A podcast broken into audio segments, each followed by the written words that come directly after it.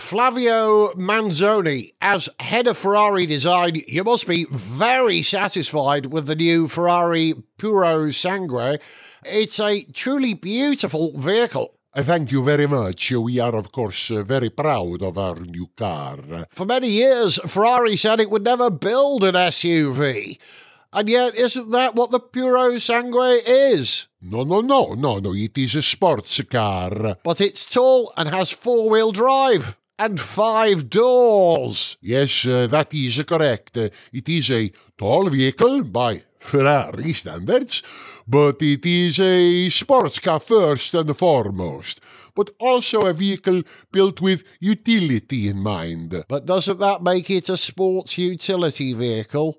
An SUV? No, no, no, not at all. Because in Italian we call this car a uh, Veicolo di Utilia Sportivo. So not an SUV. The Puro Sangue is a VUS. See?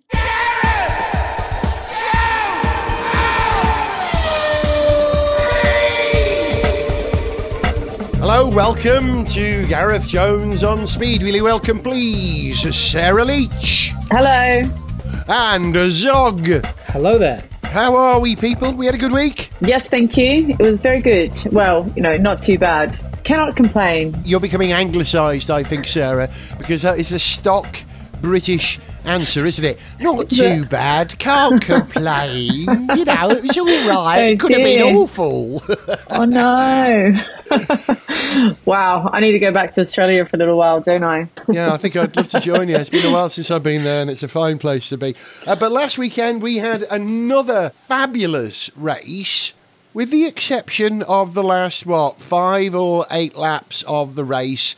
Which was all a bit of a huge disappointment. And Zoggy, I'm going to Yeah. read you and Sarah what our great friend Stephen Sackin messaged me just a few minutes ago. He said, That was such a disappointing end to the Italian Grand Prix, he says. I'm still irritated about it. Zoggy and I were discussing it, and it really wouldn't be so difficult to set out how they apply the rules in various scenarios towards the end of a race. But just running the last five laps behind a safety car should not be on that list. Sarah, do you agree with Steve on that? I think I kind of do because, especially in light of the end of last year's finale, and I do think this really hit a sore spot with Lewis Hamilton in particular because it brought on some probably not so pleasant memories of that final race in Abu Dhabi. So that was the title decider. And yeah, with that in mind, probably not the best way to end a Formula One race. And it's not really a crowd pleaser because it's not like there's anything that can really change, you know, behind a safety car. Hmm. Well, I read something that Lewis had said after the race was that in Abu Dhabi last year, that was the only time that the rules weren't strictly adhered to. And we all Yeah. complained about that, and we're complaining Yeah. about this time now that the rules were adhered to. Were they right to do it, Zog? I would prefer that they would have thrown a red flag, stopped the race with four laps to go or whatever, and then set up a situation where they could restart with, yeah, whether it was three or four laps to go, you could still restart the race. You could have a sprint to the finish. You could actually have racing laps at the end of the race. That would have been better than what we got. Now that said, what they did was in keeping with the rules, which was correct. It was it was more correct than what happened at Abu Dhabi at the end of last year. The end of that race, it certainly made for a more dramatic finish than we would have got under the safety car, but it was also a result that you know was unfair that subverted the uh, the correct result. They should have stuck to the rules then. They were right to stick to the rules at the weekend. Now, I'm not entirely sure, having mentioned the red flag and restart possibility, I'm not entirely sure whether it's completely at the race director's discretion whether to throw a red flag, as we're suggesting. But long story short, you can't cover all of the eventualities. You can't, I don't think you're going to have a set of rules that is going to, in black and white, clearly set out every course of action in every possible circumstance. Yeah. So when you've got 22 cars in a motor race, weather happens, cars can end up stuck on the track in all sorts of different positions at all sorts of different phases of the race, and to try and come up with black and white rules that are clear and unambiguous and do not put anybody at a disadvantage when you do that thing at the end of a race it is impossible. You know, you always have to have the room for somebody to, to you know, make an intelligent decision about what is the right thing to do here when there aren't clear rules. You need some discretion. Yes, you want an exciting end to a race, but more than that, you want a fair end to a race and a safe end to a race. I think you put those two things first. Excitement, sadly, has to come third. I tend to agree with you, Zog. I know only I think the difference with Abu Dhabi last year is that it wasn't necessarily a fair ending. You know, Lewis Hamilton was hmm. so far in front, and it just it did feel like a, more of an injustice. Yeah, and it was compounded by Michael Masi's decision to allow some of the cars that had been lapped to pass as opposed to all of them, and that kind of got your hackles Well, well, that was a kind of the key unfair thing. Yeah, that was sort of the key uh, variation on what should have happened that you know could cause the trouble.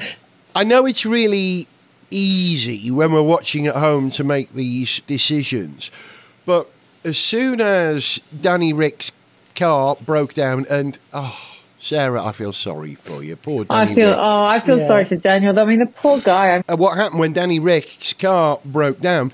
The second it broke down, I was watching the race with Tycho here, and I said, There is no way they can remove that car without bringing a snatch tractor across the track. They have to red flag the race immediately. And I was hmm. screaming, Red flag, red flag, red flag. And there is hmm. a precedent for that. We have seen it in the past.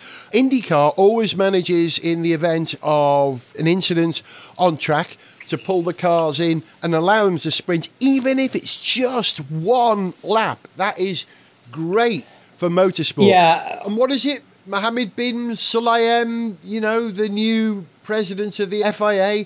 What is it he said? We are in the business not just of motorsport but of entertainment now. So, given that, I hope that he is reviewing procedures, which mean there is a clause which says we have to ensure racing, but fair racing. Because this is the problem, Zog, isn't it? You nailed it. That whatever procedural action is taken has to remain fair. The task of the virtual safety car or the actual safety car is to neutralize the race. And if you have a virtual safety car where people can pit, that doesn't necessarily neutralize the race, does it? Because it can give some cars an advantage. Yeah, but I think there's a real problem in trying to draw up your safety car, virtual safety car, red flag, you know, whatever arrangements, rules, in order that it will never disadvantage anybody. You know, unless you can do a video game style freeze and stop everybody at that point on track at that speed, ready. You know, so, well, you know what I mean. Yeah, yeah, I do, And you yeah. could, yeah, unless you can, unless you can hit pause and then hit play again, somebody can always be thrown a disadvantage. You know, Hmm. either they've just pitted and if the safety car or virtual safety car had been announced, you know, ten seconds later.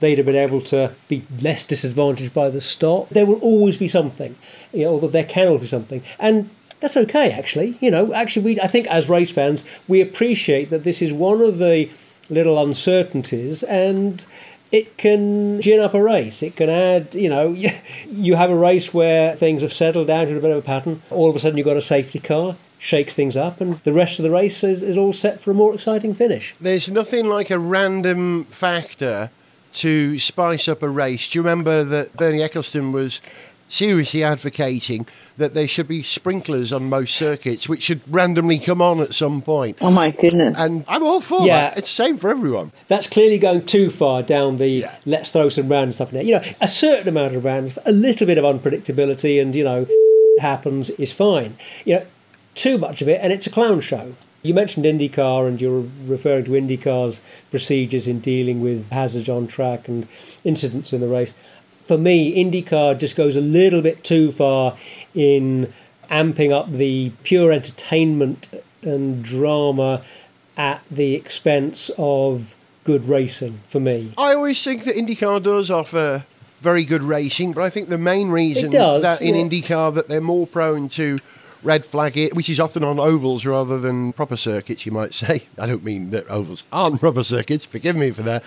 But I think the main reason they do that is in America, as soon as you have no track action, you can take a commercial break. And so there are financial incentives for television coverage in America where it's Yeah, independent television to do that. But hey, this is something that will, I hope, be resolved at some point soon. But let's talk in the few minutes we got left in this segment of the show about the real star, in my opinion, of last weekend, and that is Nyck de Vries, who had Oh, crikey. what a weekend, Sarah! Imagine He had a that great weekend. weekend. I know. He actually got driver of the day, didn't he? He should have driver of the month. Yeah. Yes, I was lucky enough to be in Berlin last year for the Formula E when he won the World Championship. Ah. He was the Formula E World Champion last year, so he's got a couple of accolades. So he does deserve his spot in F1. And yeah, didn't he thrive? He took it with two hands. Yeah, I mean, it was compounded in some ways because he was testing for Aston Martin in practice one as part of the young driver experience program that F1 has now. And then got the call, "Yeah, if you still got your Williams overalls with you, could you just because he had driven the Williams in Yeah. in a practice session previously in, in the season as well. And he dropped into that car and let's not beat about the bush here, let's not sugarcoat what we're saying. He made Nicholas Latifi look like a sluggard, didn't he? He incredibly ground him into the ground. It's a pretty bad look for Latifi that a driver can just come in, sit down in the car on Saturday, having had a couple of hours' notice that he was going to be racing that weekend, and that he can be so far ahead of Latifi in the race. No, he put on a magnificent show, was scrapping quite handily with Alonso at one point, if I recall. He's put himself in a very good position for a proper race driver, I think. A lot of teams are going to be having conversations with him. Oh, and can we also maybe just start up a petition to have Nyck de Vries play Kevin Eldon in the biopic of Kevin Eldon's life? I think He does look like him. I can't work it out. It's not going to work the other way around. The age gap's too great, but Nyck de Vries could definitely play Kevin Eldon. I'm sorry, who's Kevin Eldon? Am I meant to know? Kevin Eldon is a comedy character Ah, I actor see. who uh, Yeah. actually appeared in Game of Thrones briefly, amongst other things, his own TV Uh, series. I'll have to look it up. Nyck de Vries looks like a young Kevin Eldon. He really does. Nice spot, Zog. Yeah, look at that, Sarah. I guarantee you will have seen him in some very funny British comedy. He's a Yeah. very, very fine comic actor, but not a star. He's not a Rowan Atkinson or a, you know, he's always in, in smaller roles, but he's terrific. Maybe his star will shine brighter now that he's got a lookalike in Formula One. Now, on the There you go. subject of Nyck de Vries, Sarah, we were discussing briefly the dance between the drivers and the seats available. Nyck de Vries has suddenly got himself right in the game for a potential seat at Alpine or Williams if they take up an option, because he's actually a Mercedes driver, isn't he? So you'd have to be released to go and drive for one of those two teams.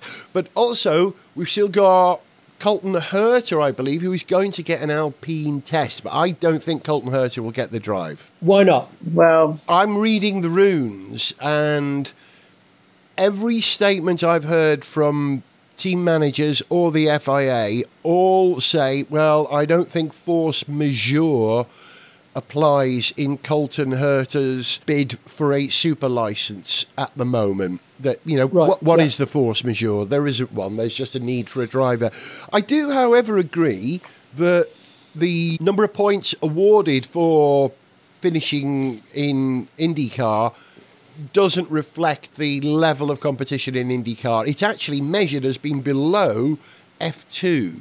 And obviously, this is to make sure that drivers do go through the proper step ladder into Formula One, F3, F2, F1. But I think that's unfair. I think IndyCar drivers are tremendous. There's some real talent there. Colton Herta might be one of them, but I do think Alex Palou and Pato O'Ward are far better drivers and arguably would do a better job in Formula One than Colton Herta. But hey, that's just my opinion. But Nyck de Vries, where would you put him? Alpine? Williams? What do you think, Sarah? well, he's proven himself in Williams, hasn't he? I don't think there's been many times a Williams car has got up into the top 10. No, not recently. Not recently. No, no. Yeah, but I, I, either either, I think I think he'd probably go with whichever option was put in front of him. But now he's a contender. You're absolutely right. But what's happening with Pierre Gasly? Surely he was a contender for Alpine too. Well, as I understand it, Pierre Gasly can only move to Alpine if a replacement is found for him at Alpha Tauri. And that replacement at the moment, Alpha Tauri's choice is Colton Herta. And it would require unanimous agreement between the teams and the FIA to say, look, we know he hasn't met the super license points, but we're going to allow him in. And they've all said, no, that's not going to happen. So I don't think Colton Herta is going to Alpha Tauri. I don't think, therefore, Pierre Gasly will leave, which means either Jack Doohan, more on him later, or Nyck de Vries will get a drive at Alpine. But I think Williams might bag Nyck de Vries, so that still leaves Alpine scratching their heads. But they do have options. They do have options. But one final thing, very, very quickly. I'm going to leave plenty of time for part two of this program. We've got a lot to talk about. But one thing I must talk about with you specifically, Zog, is the fact that the Red Bull Porsche deal appears to have hit the rocks. And this is going to be good news, I think, either for Williams or McLaren. I'm guessing you'd like to see a Williams Porsche, wouldn't you? I'm being cautious because you know you mentioned two possibilities there: Williams, McLaren. I think I'd like to see either of those. I mean, McLaren have had a relationship with Porsche in the past uh, when they had the TAG engines, uh, TAG engines, uh, which were uh, sort of Porsche engines, but Not badged Porsche. terrible. they were very heavy. That wasn't one of McLaren's better spells. A tie-up with Williams would be interesting because Williams are in such a bad place at the moment. You know, they are so far off the pace of the front of the field and have been for a while that at the same time that it's a bit of a mismatch that you've got a company with the ongoing level of success that Porsche has hooking up with what is now an also ran team.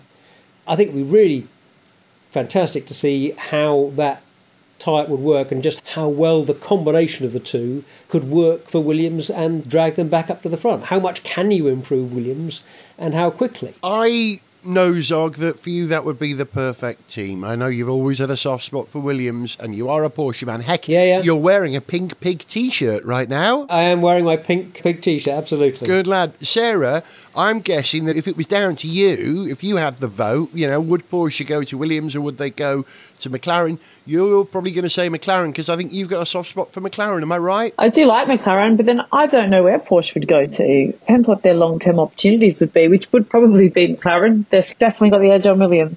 Yeah, yeah, fair point. Yeah. However, I have a feeling that Williams might be an easier option for Porsche if they're looking to get involved in team ownership because it seems like one of the sticking points with Red Bull was to do with Porsche taking part ownership of the team. Red Bull didn't want to give up enough of the team. Now, I think it's much more likely that Williams, given that they've been bought by an investment company rather than a company that is massively focused on just going racing, I just think it's more likely that you could work out a deal with Williams owners rather than McLaren. And I come back, Zog, to something I said on the programme a few years ago when Dorilton Capital bought into Williams. I said, I reckon in five years that team is going to be rebranded probably by one of the VW brands. I think I said at the time that I thought well, it might be uh, Bentley. It could be rebranded Bentley. But I think the idea of Porsche buying into Williams, relieving Dorilton capital of their risky investment by at least 50% would help Williams, who have struggled for money so badly over the years that they've had a rubbish driver like Nicholas Latifi. They've had to do that in order to survive. So my vote would go to Williams Porsche. It's pie in the sky at the moment. We don't know. But if it went to McLaren, I'd be surprised. But you're right, Sarah. Each are a good place for the skills of Porsche. We watch very carefully. Mm-hmm.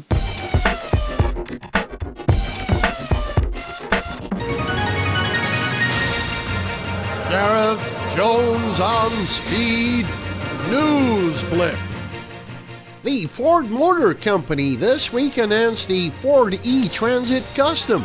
This new pure electric vehicle boasts not only a 236 mile usable range, but also features what Ford call their office lighting system, along with an innovative tilting steering wheel. This features a platform at the base of the rim to mount a laptop or clipboard on. And the wheel itself can swivel to an almost horizontal position to form a table where the driver can do admin and invoicing. In our view, Ford have completely lost the plot here because let's face it, no self respecting white van man will ever deliver the paperwork, ever, nor drive over 200 miles a day, as they all knock off early around about 3.30 p.m. Gareth Jones on speed! It's been a fairly emotional week and a bit generally, but for me, that emotion peaked a couple of weeks ago when the Foo Fighters played a gig at Wembley. I've never been a big Foo Fighters fan. Always quite like them, but I would never call myself a fan. But I have enormous admiration for the show that they put on at Wembley, which was huge. And it peaked for me at the end of the gig when Taylor Hawkins, who the whole gig was a tribute to his passing, his 16 year old son, Shane, joined the Foo Fighters on stage to play drums and thwacked the hell out of those drums. And I thought this was heart lifting. And for a man who marked the 100th anniversary of the day my father was born, you know, I was feeling kind of father and son emotional. The whole thing gave me an idea for a piece on this program that we should discuss, and that is racing dynasties. I thought we would explore the world of sons and perhaps daughters of famous racing drivers who are racing in motorsport now and see where that takes us. Because we had a great moment, didn't we, at Monza, where we had Mick Schumacher dicing with Nicholas Latifi for a few laps. And I thought, Mick, you are doing a great job.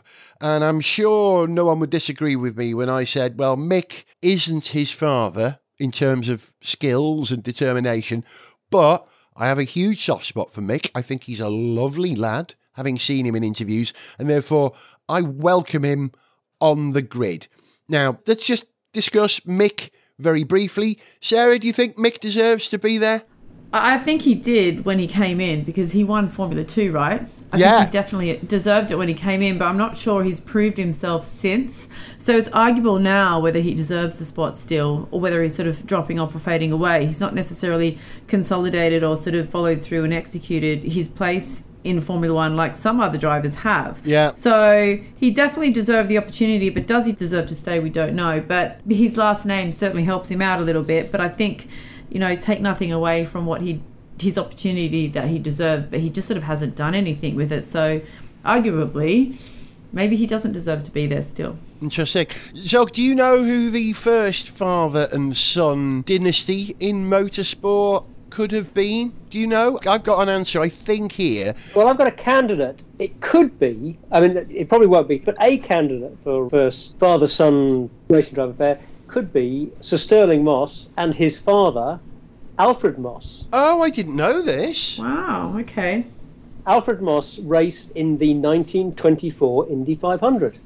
Wow! I had no that? idea. Well, in that case, Zog, we are tying here because when I dug into this, the first one I could find was Antonio Ascari, father of Oh, of course, Alberto yeah. Ascari. Yeah, of and course. Antonio Ascari died in 1924 whilst leading the French Grand Prix. His son went on to become the champion in what, 52 hmm. and 53. So it's been around a long time, this dynastic racing heritage thing. Let's go through some of the big names. You know, the obvious one is Graham and Damon Hill, one of very few drivers who are both father and son world champions. Graham got, what, 62 and 68, Damon 96. I loved seeing that happen. Also, around about the same period, Gilles and Jacques Villeneuve. Now, Gilles died in qualifying in Zolder in Belgium in 82. He got six wins, 13 podiums. Jacques, his son, had won the Indy 500. He won the kart championship in 95. And became F1 champion two years later in 97 and very, very nearly won it in, as his first attempt. And, and then Jacques went on to compete at Le Mans. He came second, I think, in 2007, 2008, one of them. But there's also, of course, Jacques Villeneuve's uncle, Gilles' brother, confusingly also called Jacques Villeneuve. So the Gilles Jacques heritage is pretty strong. Was Jacques a better driver than his father, though? Absolutely not. Well, we'll leave it there because I think there's no argument there. is there? I know. That was like that's a very adamant no. Nah, nah. And by the way, those are the two drivers who I want to talk about. Okay. Obviously, when you think of father son racing duos, that is one of the first combos that comes to mind. And Jacques was racing in the same era as Damon, as you say, Gareth, and both have in common that they had slightly controversial clashes with Michael Schumacher on track Yeah. more than once. Yeah. In the case of Damon, settling the Drivers' Championship in Schumacher's favour. Yeah. The fact is that Gilles was a driver who, for so many fans that remember that era of racing, and I don't, but you know, I've seen plenty of film of Gilles, and he inspired tremendous passion amongst fans. He was a tremendously exciting and talented driver. You could never accuse him of not trying hard enough. You know, one of the most extraordinary bits of film of Gilles Villeneuve is that of him trying to get a car back to the pits on three wheels. Yeah. He spun out and crashed, and his left rear wheel had been torn off. But he still wanted to get that car back to the pits. And then when he got it back to the pits, he, he insisted that they put another wheel back on the car, which they couldn't do, of course. But that speaks to his determination and his character. For anyone again that's not familiar with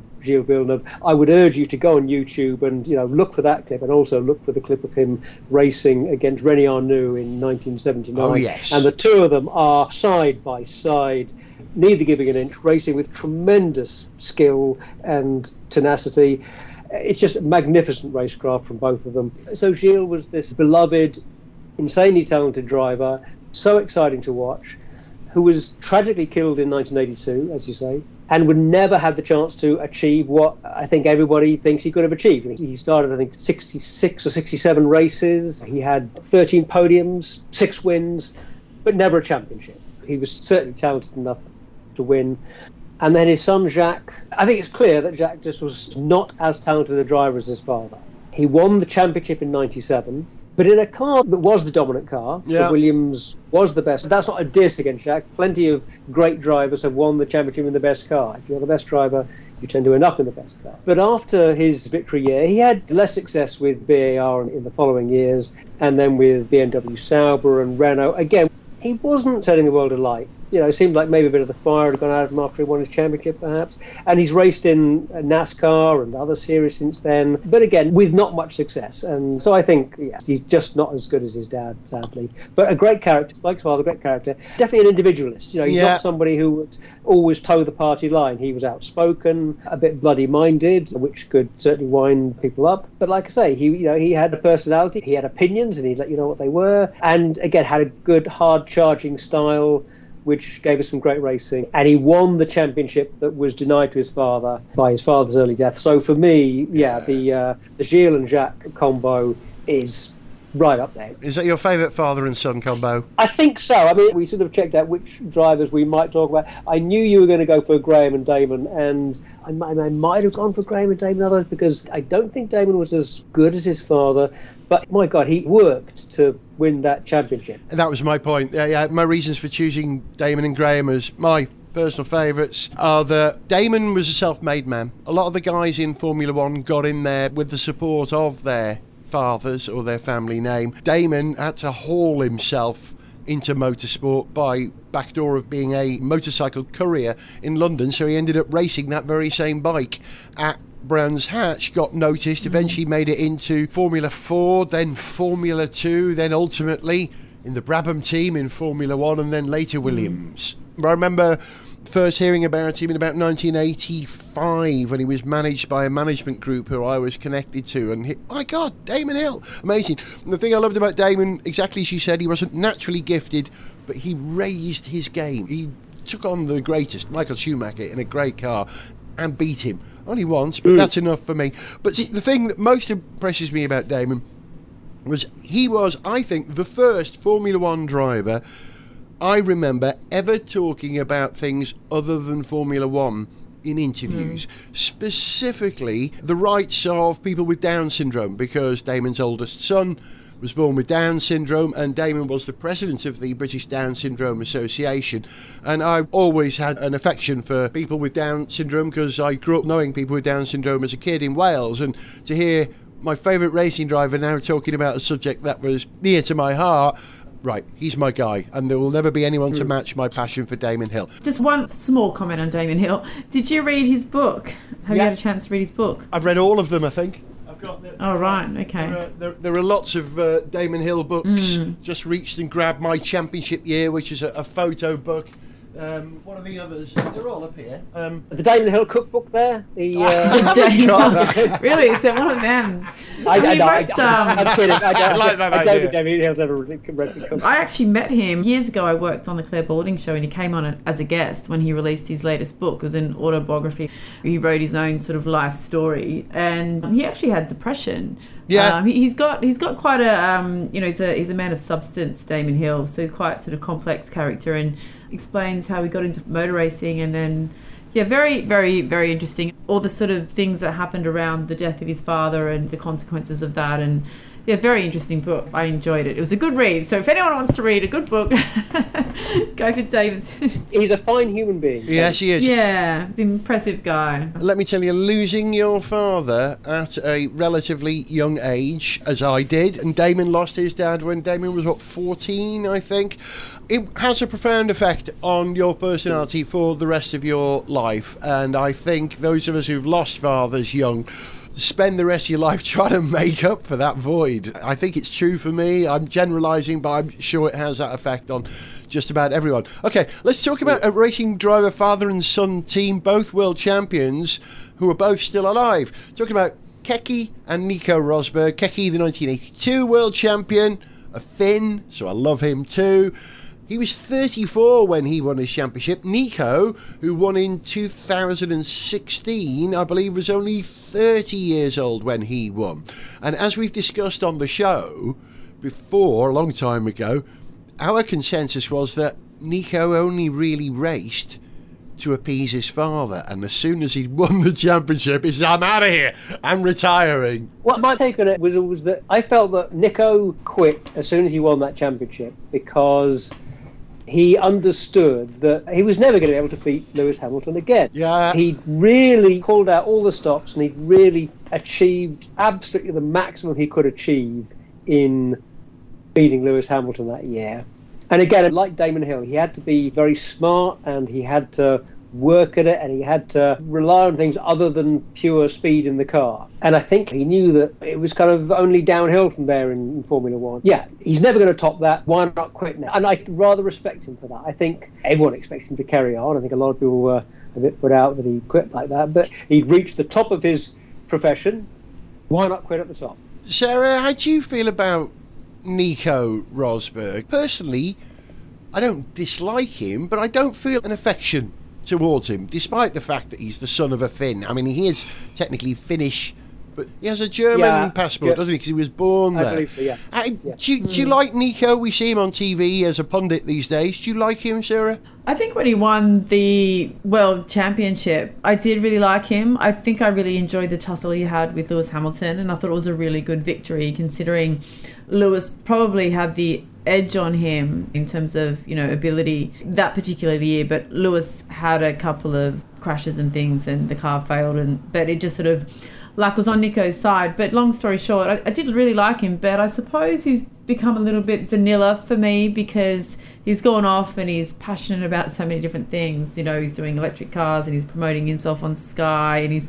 I do like him, but I'm not as endeared to him as a lot of other racing drivers. I like the way that he's doing what his father did. That immediately he stopped racing, he's gone straight back into motorsport, and he's running teams. Keke Rosberg had Oh, a, yeah, a DTM yeah, team right. for many years, and now Yeah. Nico is running an Extreme E team, and I think that's what I like about him. I think that's good.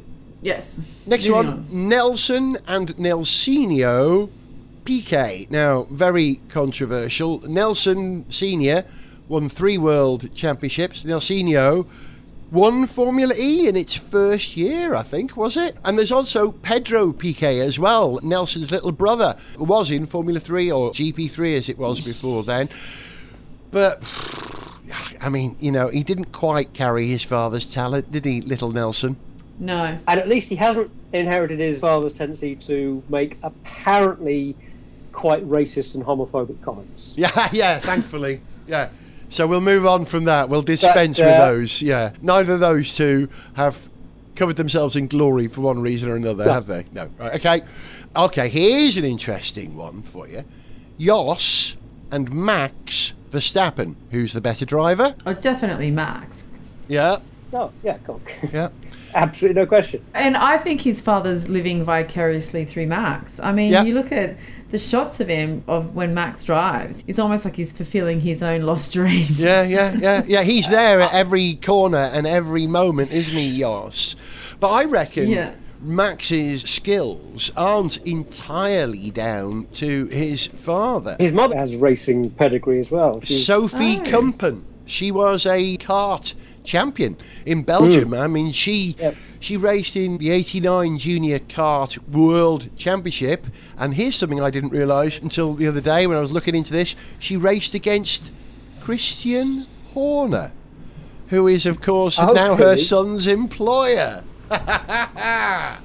Interesting. Well, so, you know, well. Max has got the advantage of racing genes from both his parents. No wonder he's good, right? Okay, Michael and Mick Schumacher. We've kind of mentioned this in passing.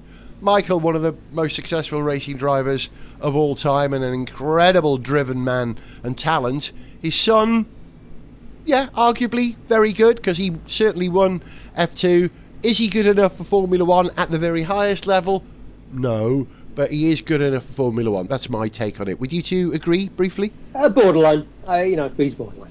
Fair enough. Okay, Jan and Kevin Magnussen. Now, who wants to take this one on? This is an interesting one because Jan Magnussen obviously had a bit of time in F1. You know, he seemed like quite a good prospect when he came into the sport, but he never really had the right car. Didn't really capture anyone's imagination. I can't remember how long he was actually racing in F1 for, but you know, I think there was unfulfilled potential there. But then, you know, in sports car racing, he found a home with Corvette, and you know, we we've seen him several times racing Corvettes at Le Mans. You know, he did magnificent work and really earned himself a place in the pantheon. There are quite a few names, but Endurance Racing Hall of Fame. You know, Jan Magnussen, yeah, respect. Yeah, yeah, yeah, yeah. And Kevin, son of Jan, has brought a lot to Formula One. At the same time, his career Mark One was marked by quite a few crashes and coming togethers with other drivers. I'm not sure that he's on all that many drivers' Christmas card lists as a result of that. yeah, He- he's a bit he- he elbows be a out. little- Yeah. He's a bit bumpy. Yeah, you know, bit bumpy. A bit, a bit, bit elbows out. But when he was brought back, when he uh, got the Haas drive this year, he's been magnificent. He's delivered, I'm sure, a lot more than Haas would have expected. So, yeah, I've got a, a lot of time for both the Magnussens. They're a great duo. Okay, let's take the leap from Nordic, northern countries to the southern hemisphere now for our next one.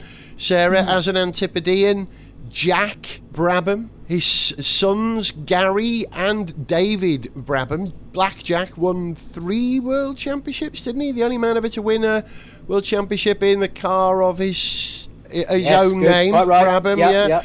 Uh, yeah. The driver. Also, there's Jeff, Jack's oldest son, who was racing in Australia in Formula Ford as well. So the Brabham dynasty is pretty healthy. Is your dad a Jack Brabham fan, Sarah? 'Cause I know he's watched motorsport for a very long time. Does that include Jack as a hero of his? I know he's not Australian, but you know. Well, yeah, my dad's a motorsport fan, isn't he? And he used to, to drive. I actually don't know who my dad's favourite drivers are. It's a very good question. I will have to ask him that. Please do. I'd like to know. Yeah. Uh, yeah, I, will. But he would know all about that for sure. But Jack Brabham, he raced back in the day alongside, we mentioned him earlier, you know, around the same time as Damon Hill's father. Graham Hill. That's right. Yeah, they were racing Yeah, at the yeah. same time in So the that- sixties yeah, and that's what I thought. Yeah, Jack Brabham, they, they do go back quite, Yep. quite a while. Yeah, no, I'm, I am aware of that family. And I'm very proud that David Brabham is keeping the Brabham name going with a Brabham race car, which they've been developing, which I'd love to see racing at Le Mans. I don't know if it meets the hypercar rules. What's the latest on that? You're talking, you're talking about the, the BT62? That's what it is. Yeah, it went very quiet, didn't it? It looked like an amazing car, and I think they're building it for private customers. But I don't know if they've got the cash flow to make loads and loads and loads of them and start a race series, which is what they need to do. But I'd love to see the Brabham name at Le Mans. I think they have a better right to being able to race at Le Mans than ByKolles do using the Vanwall name, which I think is a travesty. Right, moving on. Okay, one of the greatest names in motorsport. We're going to rattle through now. We've been talking a very long time. Mario Andretti, 1978 champion. His son, Michael Andretti, who was 91 kart CART champion, IndyCar in America. And Mario's grandson, Marco, who's raced Marco, in yeah. uh, IndyCar quite successfully. So the Andretti name, that's a big one, but I don't think either Michael or Marco are the talent their father slash grandfather was. Yeah, I mean, Mario, what a legend. A winner in so many categories of motorsport over so many years, and also a fabulous human being. You've got to love Mario. Michael had his brief stint in F1, but yeah, it was in IndyCar that he really found his, his success. That's And then as a team owner, you know, he's been a successful team owner. Incredibly good team owner, yeah, Yeah, yeah. incredibly Yeah, good across a whole range of categories. And I think the Andretti name is an essential part of American motorsport heritage, thanks to Michael's work, not Mario's work. and I think Mm. I think that's something that on, his father would be very proud, is very proud of. Okay, next Mm. one, the Fittipaldis. Now this is slightly Ah, yeah. complicated because let's see, Wilson. And you're not talking about the brothers. Wilson and Okay. Emo were brothers. Emo is like the granddad of motorsport. I love Emo. I used to work with him briefly. He's such a lovely guy. He's the Alice Cooper of motorsport. His grandsons, Pietro and Enzo, raced. Pietro had a, a Haas seat for a while, didn't he? Enzo got a podium in F2. He's doing great. Emerson's brother, Wilson, is the father of Christian Fittipaldi, who was a champ car race driver, a, a sports car champion. He won the WeatherTech Championship twice as well. Dabbled in Formula One, had a go in Minardi and footwork, but never really made his name. So, unfortunately, the Fittipaldi name has never re emerged in Formula One, but has acquitted itself across all other disciplines. But maybe there's still time. There's still time. There will be a fourth generation of Fittipaldi who will be a world champion. I'm not going to hold my breath, but I hope it happens. Okay, Japan, Satoru, and Kazuki Nakajima. That's all I'm going to say.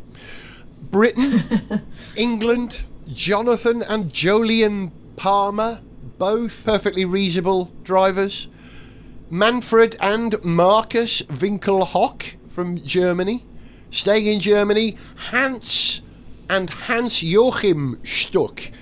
Complicated here because Hans, which one was the father, Hans Joachim or Hans? I can never quite remember. Can't help you there, sometimes. Yeah, it- it's tricky. Hans Stuck Sr. has grandsons, Johannes and Ferdinand Stuck, who also became racing drivers. So there's a German racing driver dynasty there as well, outside of Schumacher, of course, and in some ways the Rosbergs. I've made a note here of Andre and Teddy Pilette. I can't remember anything about those names. I think they only just got into Formula One, both of them. And Reg and Tim Parnell, another dynasty. But there's a couple that we've missed that I want to add. First one is another Schumacher, David. Ah! Ralf's son, Yeah. who's racing in, was racing in Formula 3, not doing terribly well, but he also races in the DTM in an AMG GT3. He does reasonably well there, but not the talent his father was. And if anyone was damned with faint praise, read that sentence again. I was going to say, I mean, I'm, I'm not sure that Ralf was. Yeah, we'll leave it there. Yeah, and here's one slightly complicated in that we have a son in Formula One whose father was a great driver, but not a racing driver. I'm talking about Carlos Sainz Jr. and his father, Carlos Sainz Sr., who was oh. world rally champion. I very nearly picked, Carlos, the two Carloses, Yeah. the Carlisle. The Carlisle. uh, to talk about instead of Villeneuve because yeah, I've been so impressed by the way that Carlos Sainz Jr. has come in and the way he's fitted into Ferrari and uh, the way he's developing as a talent. And yes, in an entirely different field. His father was a double world champion, wasn't he? That's right. Yeah, Um, yeah, yeah, yeah. So I've just been so impressed by younger Carlos. He's absolutely carrying the family racing tradition on in the proudest possible way. He's doing a magnificent job.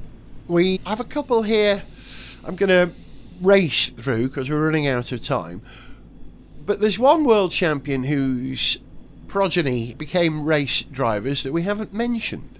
The 1992 champion, Nigel Mansell, has two sons, Leo and Greg, who both raced in lesser formula. Didn't they race at Le Mans about oh, was it ten or twelve years ago? Correct. 2010. Retired on the second lap. It or was something? the Is that- fourth lap, I think. Heartbreaking.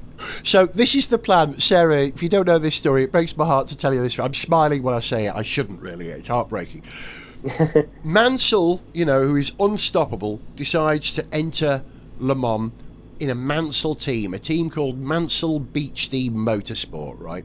Mm-hmm. Yes. And Mansell says, Right, I'm going to race with my two children. the three of us in the car, Leo and Greg. Right, don't worry, lads. I'm going to start the race. You good old safe pair of hands, your dad. I'll take care of the first inch, then you two can come in. And on the fourth lap, Mansell Sr. hits the wall, writes the car off. Actually, has a terrible, terrible accident, which really affected Mansell quite severely. He lost his eyesight for a while and had all kinds of hmm. memory and hand eye coordination problems after it. But how heartbreakingly tragic is that, where your dad puts a team together with your two sons and mm. then it all goes tits up? Poor Mansell. I'm not laughing, it wasn't funny, but it was tragic. Well, at least it was Nigel that did that rather than one of the sons. I mean, Exactly. he probably won't live that down for a long time. no, they will never I let him forget that, will they? I don't think so. I mean, it could have been worse. I mean, it could have been a serious accident. So thankfully, there was no fatalities. I mean, sorry to put a damper on the story. no, no, fair comment. So here's one that we've missed out. Someone who you know, and that is Freddie Hunt, son of 1976 champion James Hunt. James Hunt, yeah. Oh, James Hunt. There we go. We raced with Freddie in the Gareth Jones on Speed team. He was a member of our We did. team. And he's Very a chap. living image of his father. I can't Yeah, separate the two. Well, Yeah. I can yeah. separate them because he doesn't quite have his father's racing skills. But I love Freddie Hunt because he looks like his dad, and that breaks my heart. As someone who's the living image of my father, that breaks my heart. And- Yeah, And, there's yeah. another one as well, Niki Lauda's son, Mathias, who raced in Oh. A1 Grand Prix.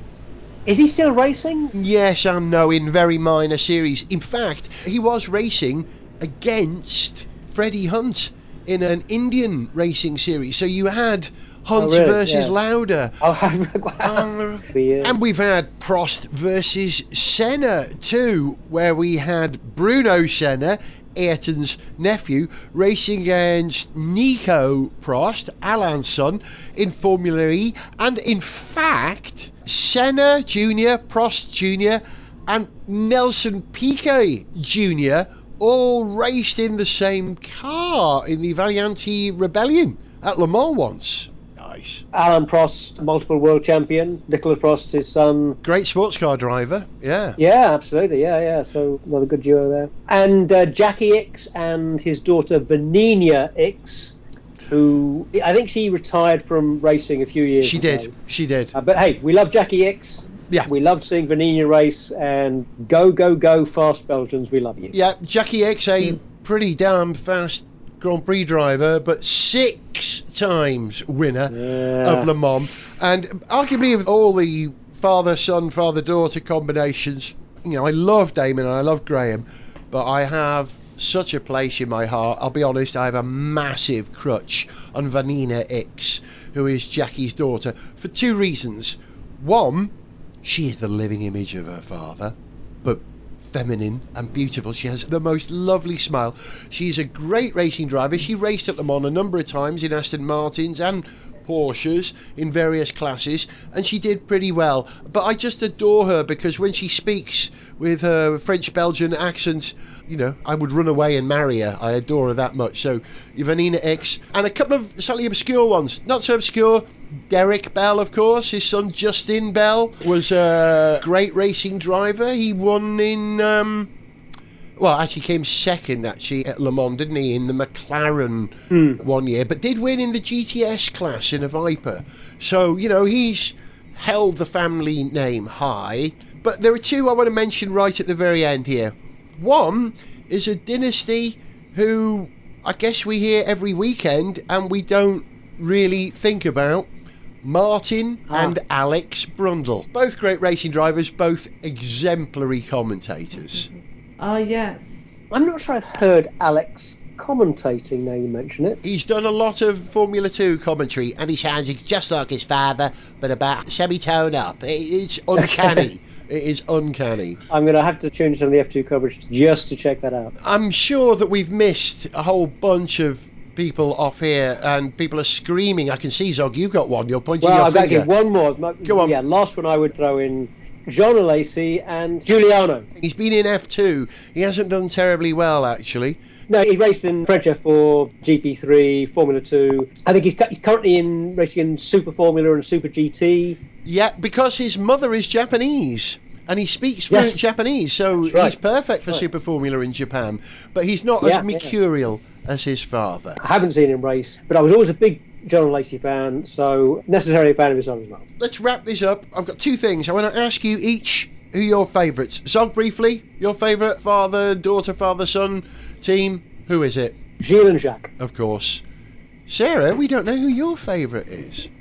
I know, I know. Look, I do like Damon Hill and his father Graham, particularly because Graham got the uh, Triple Crown. But I've never mentioned my good friend from Australia, Mick Doohan, and his son Jack. Of and Jack course. is a contender for Formula One now.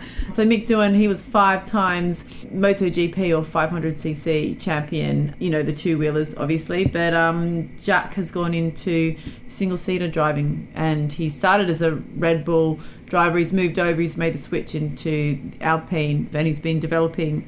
And he's this year in the Formula Two, so I think he is a chance for eventually coming into Formula One. But yeah, so I think that's quite a nice little Australian father son. Sarah, you mentioned on the programme a few weeks ago when we were talking about the Alpine slot, you said, don't rule out Jack Doohan. You said it, and I thought, no, not a hope in heck.